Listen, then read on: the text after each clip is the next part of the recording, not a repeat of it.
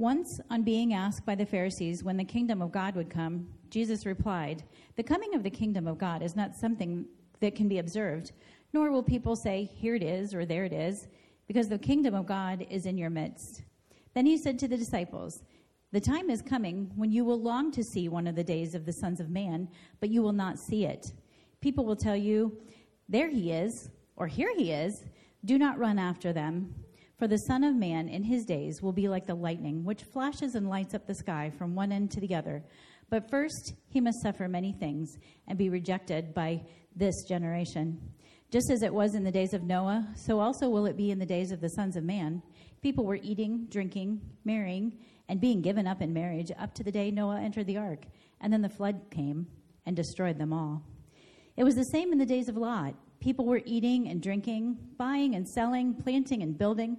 But the day Lot left Sodom, fire and sulfur rained down on heaven and destroyed them all. It will be just like this on the day the Son of Man is revealed. On that day, no one who is on his housetop with possessions inside should go down and get them. Likewise, no one in the field should go back for anything. Remember Lot's wife? Whoever tries to keep their life will lose it, and whoever loses their life will preserve it. This is the word of the Lord for us. Good morning, MCA. What a joy it is to be together, to be in God's house, to see summer has arrived. Uh, my family is uh, freshly back from vacation, and so we are kind of that that uh, weird combination of exhausted and rested at the same time. uh, but grateful to be with you guys today, and excited because we are starting a summer sermon series. So you know we've been working our way through Genesis. Uh, Jeremy preached last week that kind of concluded the life of Abraham when we saw Isaac on the scene. We're going to come back to the to those to the to Genesis later in the year, but for the summer we're going to be in the Gospel of Luke. So we're not going to be able to go verse by verse through the entire book of Luke, but we are going to be doing a 10 week series that's really a snapshot of God's kingdom advancing in the book of Luke. And so, what is uh, on the agenda for this morning is really kind of an introductory sermon about the Gospel of Luke. And so we're going to be in a bunch of different places in the book of Luke this morning, kind of jumping around, looking at major themes, looking at what, it, what is something for us as we consider uh, this Gospel and even the first four verses as an introduction uh, that God has for us today. So that's, that's kind of the goal of this morning is to kick us off on our summer series in the book of Luke, and then we can look forward to the remainder of the summer um, with various passages and texts from the book of Luke. So,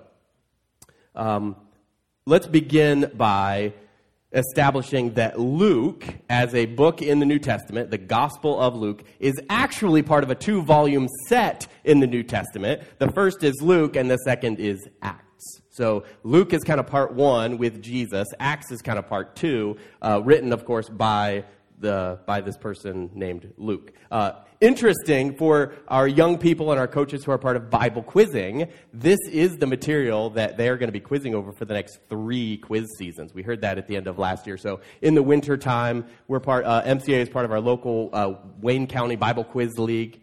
And uh, so the the league announced at the end of last year for the next three seasons it's the gospel of luke as well as the book of acts. And so uh, for young people like middle school high school age uh, we love to see you doing bible quizzing. We're always welcome uh, welcoming more people into that. And this is the material you guys are going to be studying. It's never too soon to start studying and preparing for bible quizzing. So um, let, us uh, talk about this uh, author who wrote these books whose name is luke. And he was a physician we know he is a guy who went with Paul on his missionary journeys. And you think about Paul and how often he got in scrapes and he got he got flogged and he got beaten, he got in trouble. How helpful it would have been to have a doctor on the trip to help bandage your wounds and to help with all of those sort of issues. And so uh, Paul actually mentions this guy Luke in several of his different letters, like Colossians and Second Timothy and Philemon.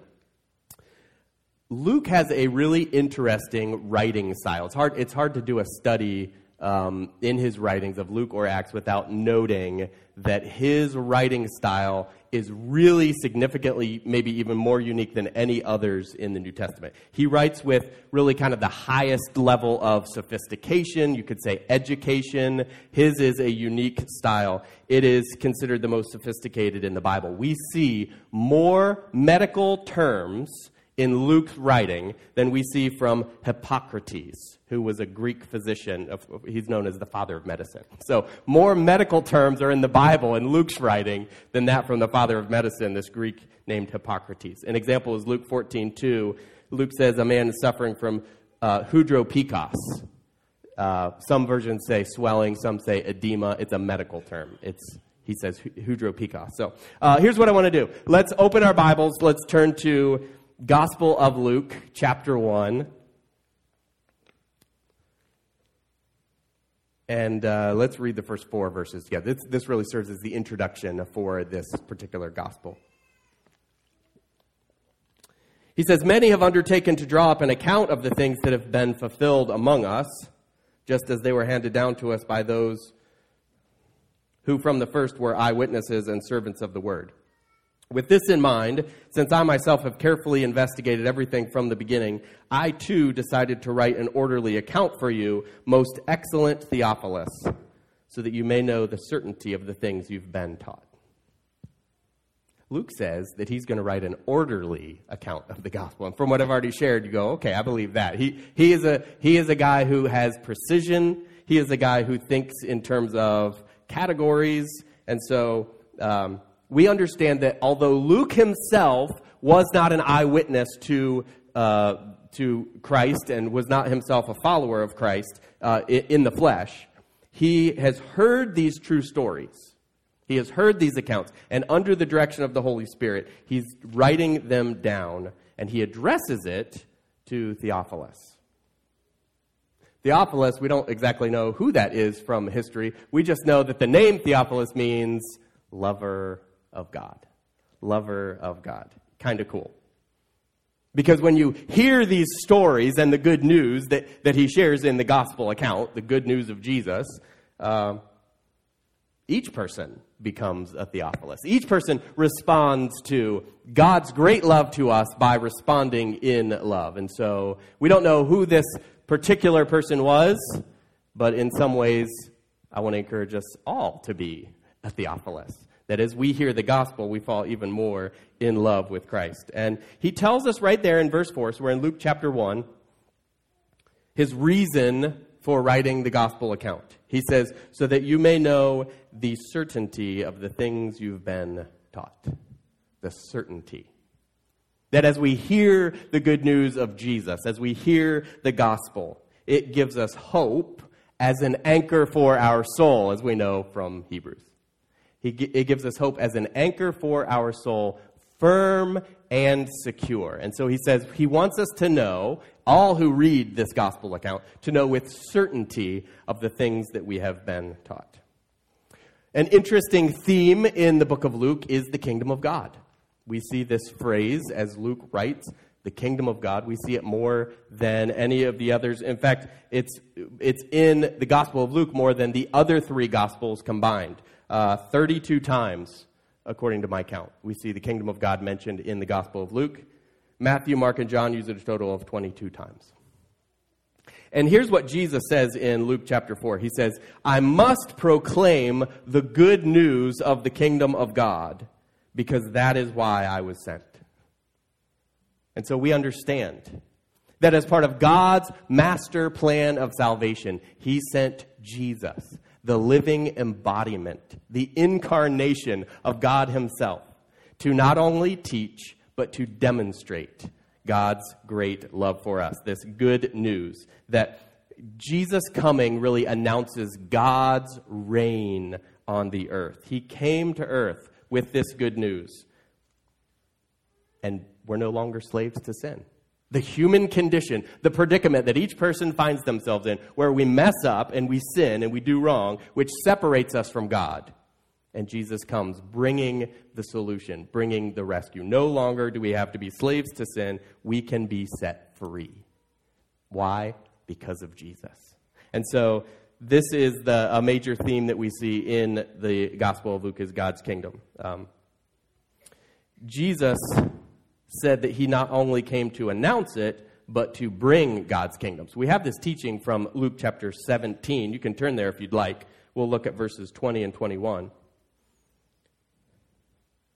It says, Once on being asked by the Pharisees when the kingdom of God would come, Jesus replied, The kingdom of the coming of the kingdom of God is not something that can be observed, nor will people say, Here it is or there it is, because the kingdom of God is in your midst. So when Jesus came, he ushered in God's kingdom in a real way, a practical way. We could even say a tangible way. The kingdom of God came through Christ as the full embodiment of God the Father. So Jesus helps us understand what God the Father is like. When Jesus showed up, walked the same earth that we walk, he helps us to understand what our invisible, unseen Heavenly Father is like. It reminds me of the story I heard from the Sunday school teacher, and they were drawing on bits of paper, and a little girl is writing, and the teacher says, What are you drawing? And she says, I'm drawing a picture of God. and the teacher says, Oh, silly, no one knows what God looks like. And the girl doesn't miss a beat. She says, They will in a minute. Jesus helps us to see and to understand more fully what God, our Heavenly Father, is like. and God's kingdom, ushered in through Christ, is still advancing. It's still growing. And you know, want to know the exciting part? Is He invites each and every one of us to join in. He invites each and every one of us to be a part of His kingdom as it grows, as it advances. And check this out Luke 12 32. Jesus says, Your Father has been pleased to give you the kingdom. Now, we have to be cautious there. I'm not saying that you and I are now in charge. God doesn't run things we do. That's not, we have to be cautious here. But Jesus is very clearly saying, You have a part to play. You have a role in this. You are included in God's kingdom. He wants to not only serve you and rescue you, but He wants to then use you, empower you, and equip you to be a blessing to others as well. So he says there, your father has been pleased to give you the kingdom. So, uh, over the next several weeks, over this summer, as we study this gospel, we are going to hear more about God's kingdom. Again, it's, it's repeated really throughout this gospel. We hear a lot about God's kingdom. So we'll hear more about that in coming weeks. But for this morning, as I was considering book of Luke as a whole, these first four verses as an introduction, the letter written to Theophilus, the Lord did put a specific word on my heart for our church family and for you individually, and that word is grow. It's like he's, he's challenging us that God's kingdom is a kingdom that grows. And as his people, then, we are to be people who are also growing. And so I want to issue this challenge to us this morning. God's kingdom is growing, God's people are growing. And when we live in the kingdom of God, our influence in the world is growing as well. So let's turn to Luke chapter 13.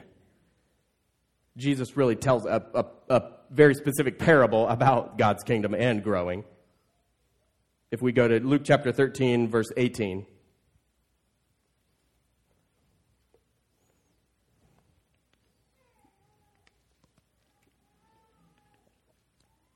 Then Jesus asked, What is the kingdom of God like? What shall I compare it to? He says, It is like a mustard seed, which a man took and planted in his garden. It grew and became a tree, and the birds of the air perched in its branches. Jesus compares the kingdom to the mustard seed which then grows into this pl- very large plant. And, and here's the power of the illustration, and that is that the mustard seed was known as the smallest seed itty bitty, tiny. But it grows large enough when it's planted, when it's in good soil, when it's gotten the water and the sunlight that it needs, it grows to be large enough for birds to perch in its branches. Starts small, but experiences tremendous growth. I tried to do some research on mustard trees. This I did. I was able to bring one image uh, verifying this is. I think this was the. Was this the black Mediterranean mustard? I, it, it, was hard to. It was hard to actually get a, a lot of. I'm not a botanist, and mustard seeds planted that grow aren't actually considered trees in most in most cases. Um, but I, I, I, was able to bring a picture of what I've verified to be a, a mustard plant or tree, and you can see it, it grows big enough that yeah, a bird could build its nest there. And so here's what's powerful about the illustration is it's something that starts small, but it grows bigger and bigger and bigger over time. It flourishes, it expands. You even think about what this tree would provide in a hot, arid, uh, desert, rocky, craggy landscape shade, respite. Some, something that's helpful, something that stands out uh, amidst the landscape. So there are, there are a lot of analogies we could go to for this beauty uh, of God's kingdom as a mustard seed. Uh, and of course, Jesus uses the mustard seed illustration in other places too. That, that kind of, for, for those of us who've grown up in Sunday school and church circles, that kind of rings a bell for us. Like he tells the disciples, if only you have faith the size of a mustard seed, you can move mountains. You can see miracles. And so, uh, we, we don't want to miss the image here this morning as we're talking about God's kingdom and the fact that it's a growing kingdom, is that something small and weak can grow into something strong and powerful. And I love the verse from Isaiah 61 that says, They will be called oaks of righteousness, a planting for the Lord.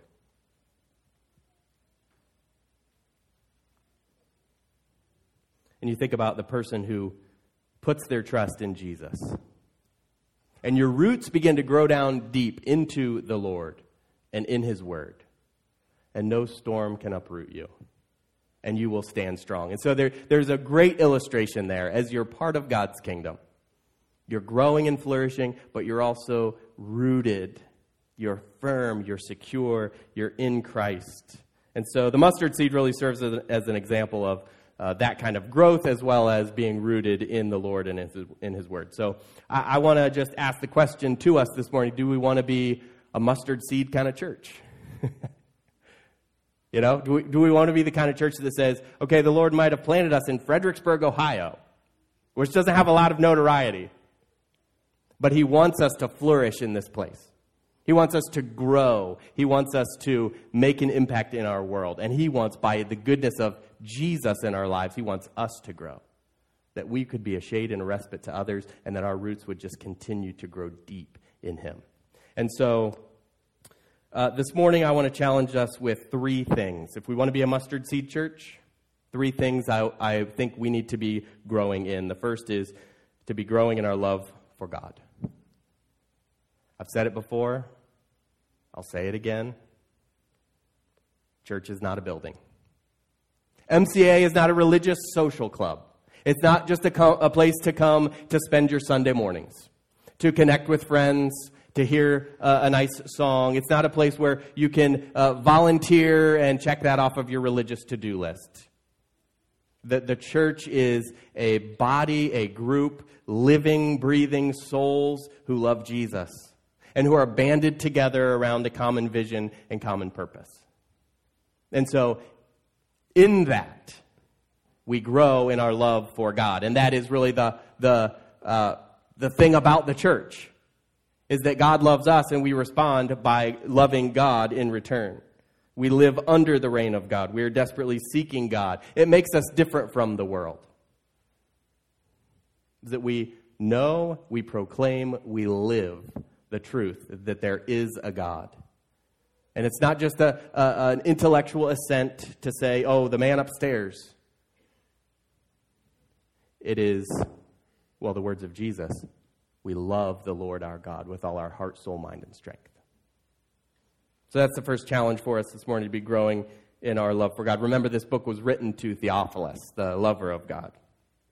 That should be a nickname for all of us. I, I, would, I would love it if that were my nickname. You should aspire for that to be your nickname too. Oh, she's quite a Theophilus. She loves the Lord. And you know, she loves the Lord with all of her heart, soul, mind, and strength. And so the question is very simple for us this morning. If we want to be a mustard seed church, are we growing in our love for God?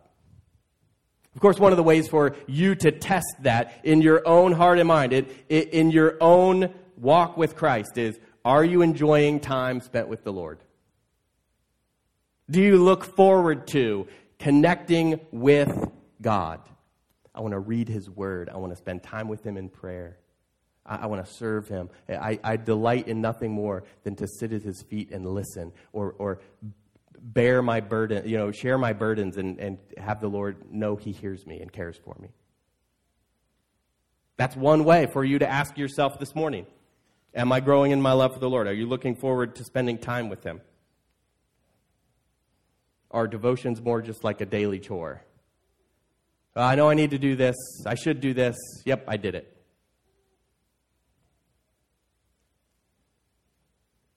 It's been said many times how silly it would be for a spouse to say to their husband, to their to their spouse, a wife says to her husband, like, um, "I love you, but I'm really busy this week." What do you mean you're busy this week? I just don't have any time for you. I love you, but this is just this is a it's two three weeks where I've got a lot going on. no, of course not. The husband says, "What do you mean? You say you love me." I want to take you out on a date. I want to sit down with you. I want to hold your hand. But how many times do we do the same thing to God? Oh, I love God, but I'm a little too busy right now to spend time with God.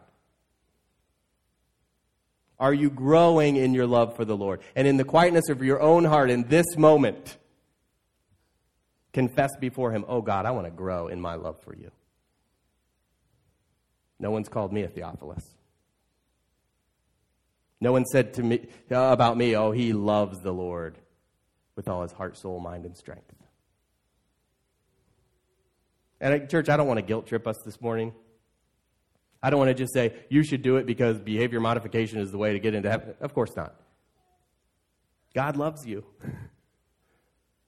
God sent his one and only son. We saw this just last Sunday. We saw this really beautiful graphic depiction of Isaac willing to, uh, uh, rather, Abraham willing to sacrifice his one and only son, Isaac, on the mountain.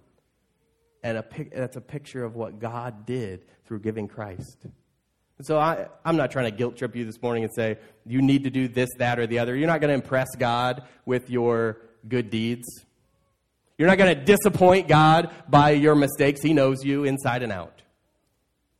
What I want to encourage you in is there is an amazing God who loves you, who knows you, who calls you by name.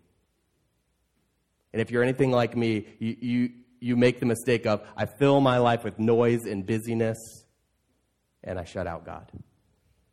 And so I urge you, I implore you this morning to just quiet your heart, to slow down your life, to build into it rhythms to connect with God, because you will find it life sustaining, life giving, and you will find your heart growing in love for your Creator.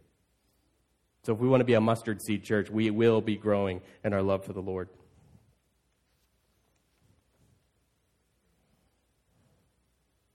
Jesus does say in John 14, 23, Anyone who loves me will obey my teaching.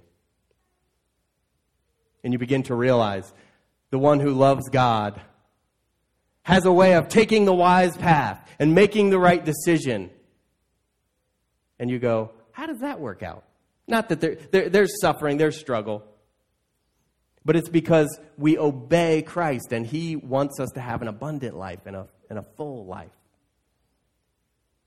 And so we grow in our love for the Lord. We listen and follow obediently in the places where He leads us. Okay, let, us uh, move on to the second area that I want to challenge us to grow in, and that is growing in our service to others. Growing in our service to others. He calls us then out of our love for Him to extend that to those around us. And this starts with Jesus, who said that He did not come to be served, but to what? Somebody help me. And to give his life what? Thank you. It starts with Jesus. I didn't come to be served, I came to serve. And so, as his followers, we say the exact same thing No, no, no, I'm not here to be served. I'm here to serve. I'm here to lay down my life as my Lord did.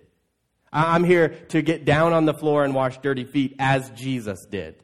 That's the heart attitude of followers of Jesus. And we need to be growing in our service to one another. Not just when it's convenient for me, not just uh, because I think it's then going to make me look good. Like, hey, uh, get the photo op, post it on, uh, you know, social media. But a heart that's growing in service to others. That we long to care for one another. We long to put the gospel on display. Of course, for this reason, ours has been called the upside down kingdom. The upside down kingdom. We know the way the world works. You get rich, you, you, you get promotions, and what happens is the number of people above you that you report to gets smaller and smaller. The number of people below you that serve you gets larger. That's the way the world works. But the kingdom of God is the upside down kingdom. As we just said, where Jesus, who is supreme, who is king, who is Lord, who is fully God and fully man, chose to take on the nature of a servant, humbled himself, even laying down his life. And what a shame when his followers are too proud to serve others. And again, to our youth mission team, we are proud of you guys. Lakota, we're excited for all God has in store this week. Go with a heart of humility to serve and lead our young people in that same way. That's the heart of Jesus, growing in our desire and service to one another. I jokingly say that Luke 7:28 is my favorite Bible verse. you guys have heard this before. If you look there, you'll see why. Jesus says, I tell you, among those born of women, there is no one greater than John.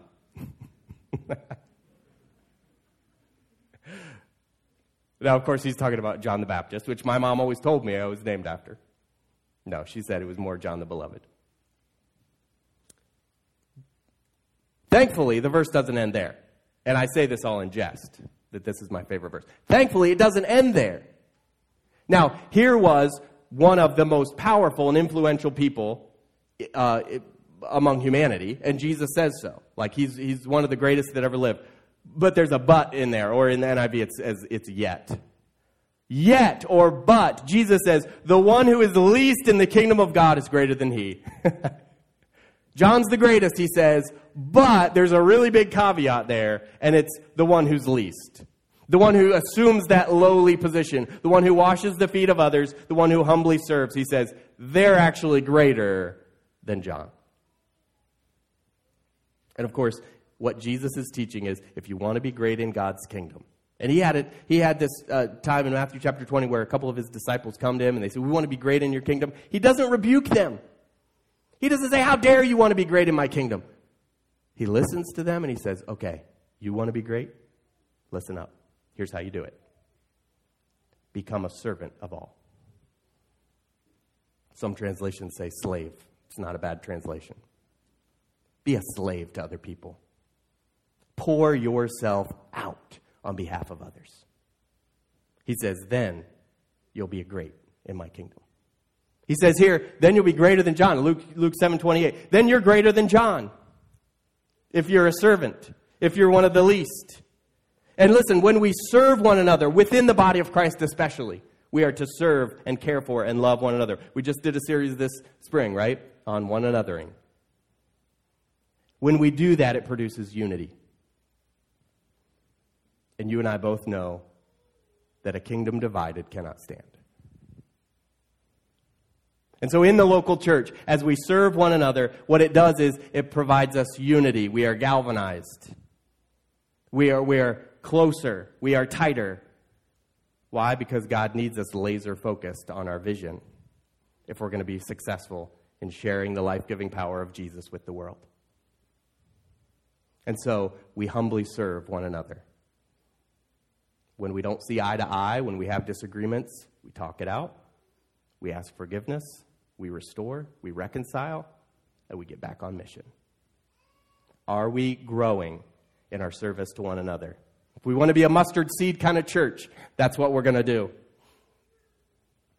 It's our calling card. John 13, 35. By this, everyone will know that you're my disciples if you love one another. Okay, there's a third challenge for us this morning. We've talked about growing in our love for God, growing in our service to others. Uh, there's a final challenge as the Lord put this word on my heart for us this morning. Are we going to be a mustard seed church? If so, we're going to be growing in our mission to share Jesus. Well, how does the kingdom of God grow? Well, lots of ways. it grows when moms and dads have babies and teach them the good news of Jesus. It grows when you get free of addiction and start walking in the freedom of Christ. It grows as you serve others, as you grow in love for others. It, it, the kingdom of God grows as we are faithful to what God has entrusted to us. It also grows when we share the gospel with those who don't yet believe. The kingdom grows in a very visible way when unbelievers hear the good news and respond. So, what do we do? We share the life giving power of Jesus with the world. That's our vision. That's what God has told us to do in this place. And so that's what we do. And I'm not saying this is just the work of our missionaries. This is not just the work of our pastors. This is the work of each and every one of us to share the good news, to be growing in our mission to share Jesus. And so, if we go to Luke chapter 9, we see in verse 2, Jesus sent them out to proclaim the kingdom of God. And you could do a real deep dive there. We don't have time this morning on, well, wait a minute, did they go to seminary first? wait a minute, what, what sort of education did these people have? Like, the, when Jesus sends them out, like, what kind of course had they gone through? Well, they heard the good news of Jesus. they responded in faith, and Jesus said, Now go tell everyone else. And you go, Well, that's not really the system we have in place today. It's not the system we have in place, but the principle remains that He sent them out, and He is sending us out as well. He is sending us out as heralds of the gospel. Our mission is to make disciples.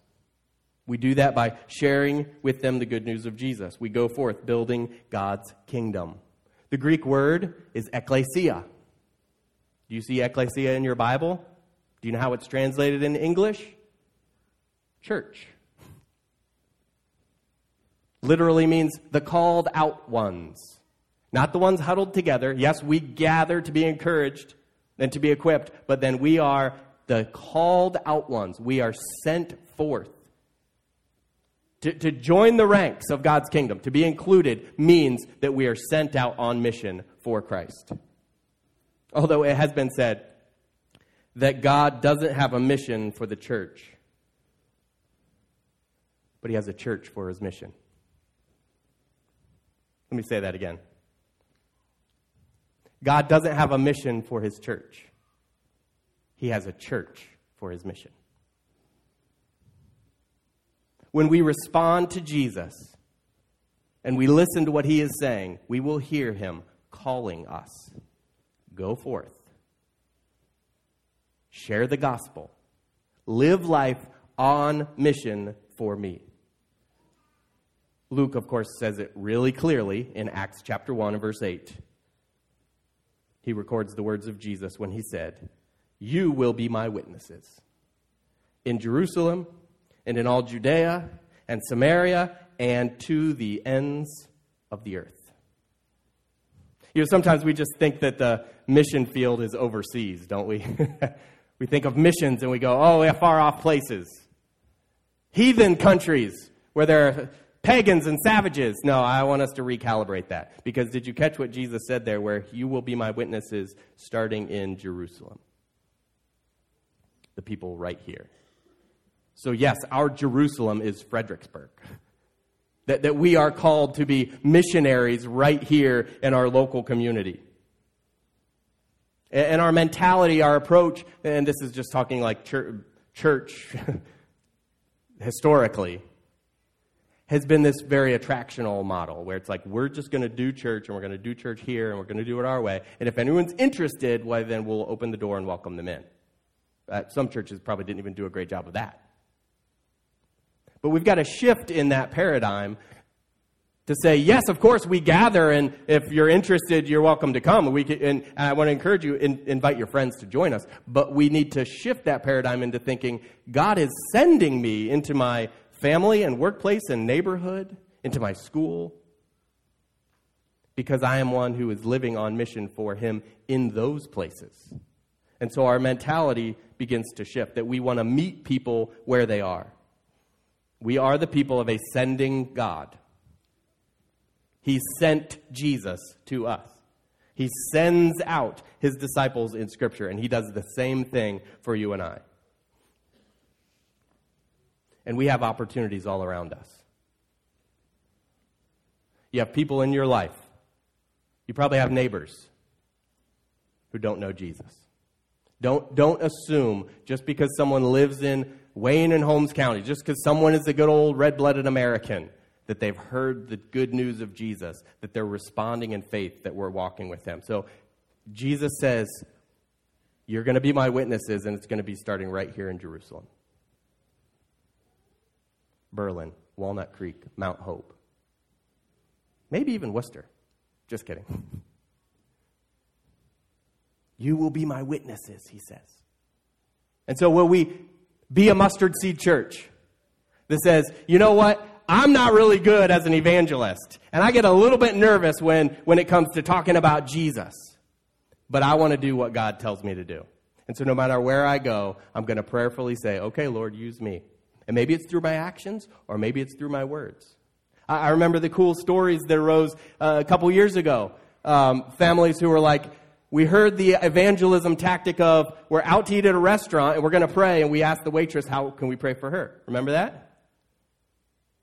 Those were little itty bitty mustard seeds that you were planting. And what does God do? He causes them to grow and to flourish. And so let's, let's grow in our mission to share the good news of Jesus. Let's live with eternity in view. Because if we care, we, and we heard it from our scripture reading this morning, Jesus is coming back. He's coming back. And at that point, it's going to be too late to say, oh, wait a minute, I think I better find a church and plug in and hear about the good news. It's we're going to stand before the judge. Did you receive Jesus Christ as Lord and Savior? Did you call on Him, on the name of the Lord? Yes or no? And so, friends, there's an urgency in our mission and in our task. And so we live with eternity in view. Let's remember what we learned from Abraham a few weeks ago, where the Lord says, Do not be afraid. The Lord is your shield and your very great reward. And so we view earthly, temporary things very differently. We live with a kingdom mentality. But so often our priorities are out of whack. You know, when we're thinking about our reputation or when we're thinking about our own desires and wants. And what happens when our priorities are out of whack is there are consequences. When you miss an opportunity to share the good news of Jesus. And you go, man, I'm really kicking myself. That's the sting of kind of regret. But what about in that person's life? When the Lord aligned you and directed you into their path and you didn't come through,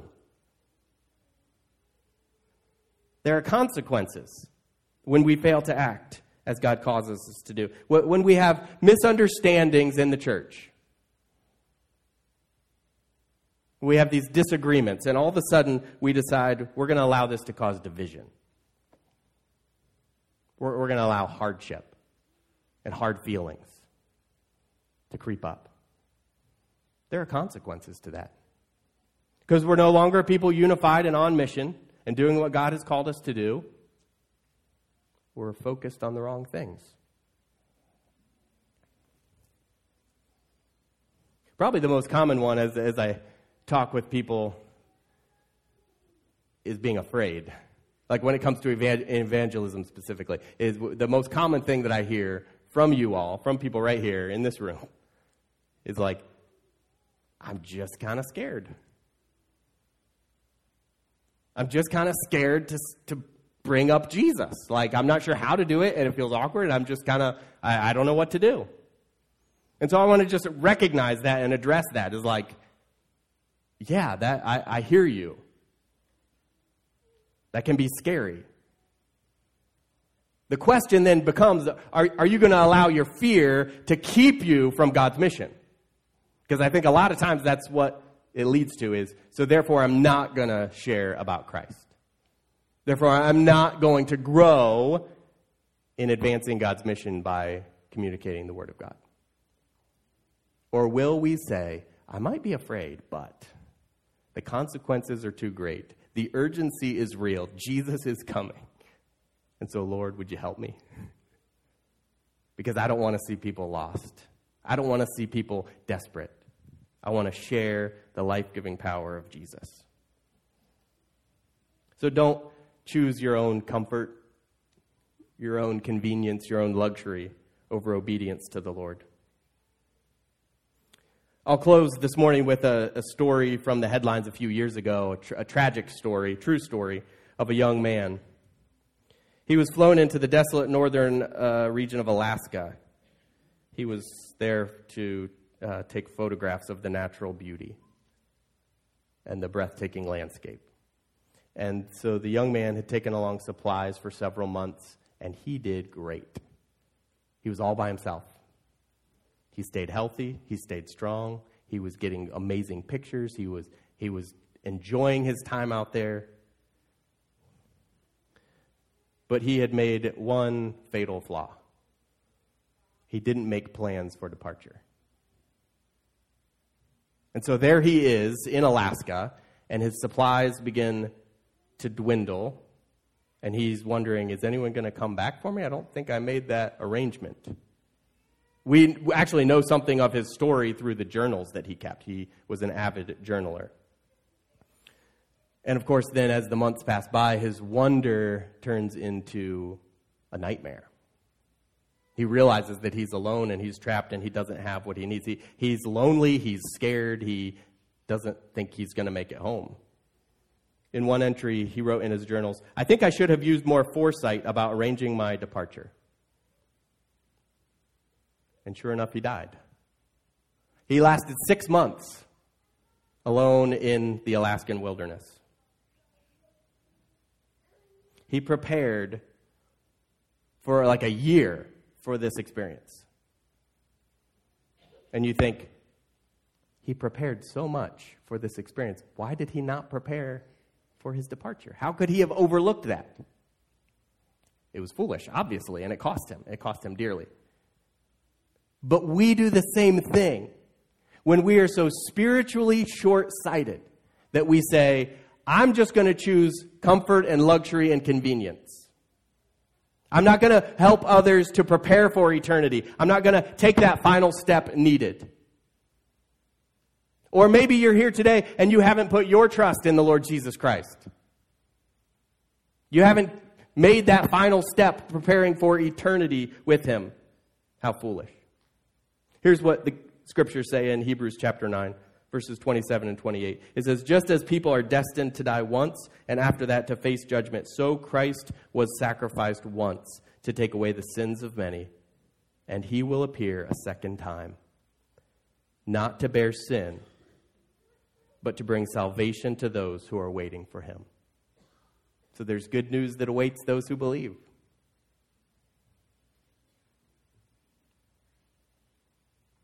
there's torment that awaits those who don't. Jesus is coming again. He's going to come back reigning as victorious king and conqueror. Will we help others to be ready for his return? Let me close this morning with Psalm 145. It says, The Lord is good to all, he has compassion on all he has made. All your works praise you, Lord. Your faithful people extol you. They tell of the glory of your kingdom and speak of your might so that all people may know your mighty acts and the glorious splendor of your kingdom. So that all people, the psalmist says, so that all people might know of your mighty acts and your, the glorious splendor of your kingdom. And so, church, as we begin this study in the book of Luke, may we know, as he wrote in verse 4, with certainty with certainty the things that we've been taught. And may we become like a Theophilus, loving God and growing in our service to others and growing in our outreach to the world as we embrace what Jesus taught us to pray Your kingdom come. Let's pray together. Lord God, we thank you that you have seen fit to reach into our predicament to help us and to rescue us. And Lord, that changes everything. We now have hope. We now have experienced grace. We have tasted and seen that you are good. And so, Lord, we cling to you this morning with grateful hearts for all you've done. Lord, I pray that we would be a mustard seed church, that we would grow, Lord, to be the people that you cause us to be, that we would flourish and thrive in our families and households and marriages and right here in this place. But we would also then, Lord, be that mustard tree that provides a shade and a respite, that beckons others to come and find the living water that is Christ. Lord, we know that you can accomplish this, that we are your stewards. So we humble ourselves before you, thankful for who you are and for what you're doing. And we pray it all in Jesus' name. Amen.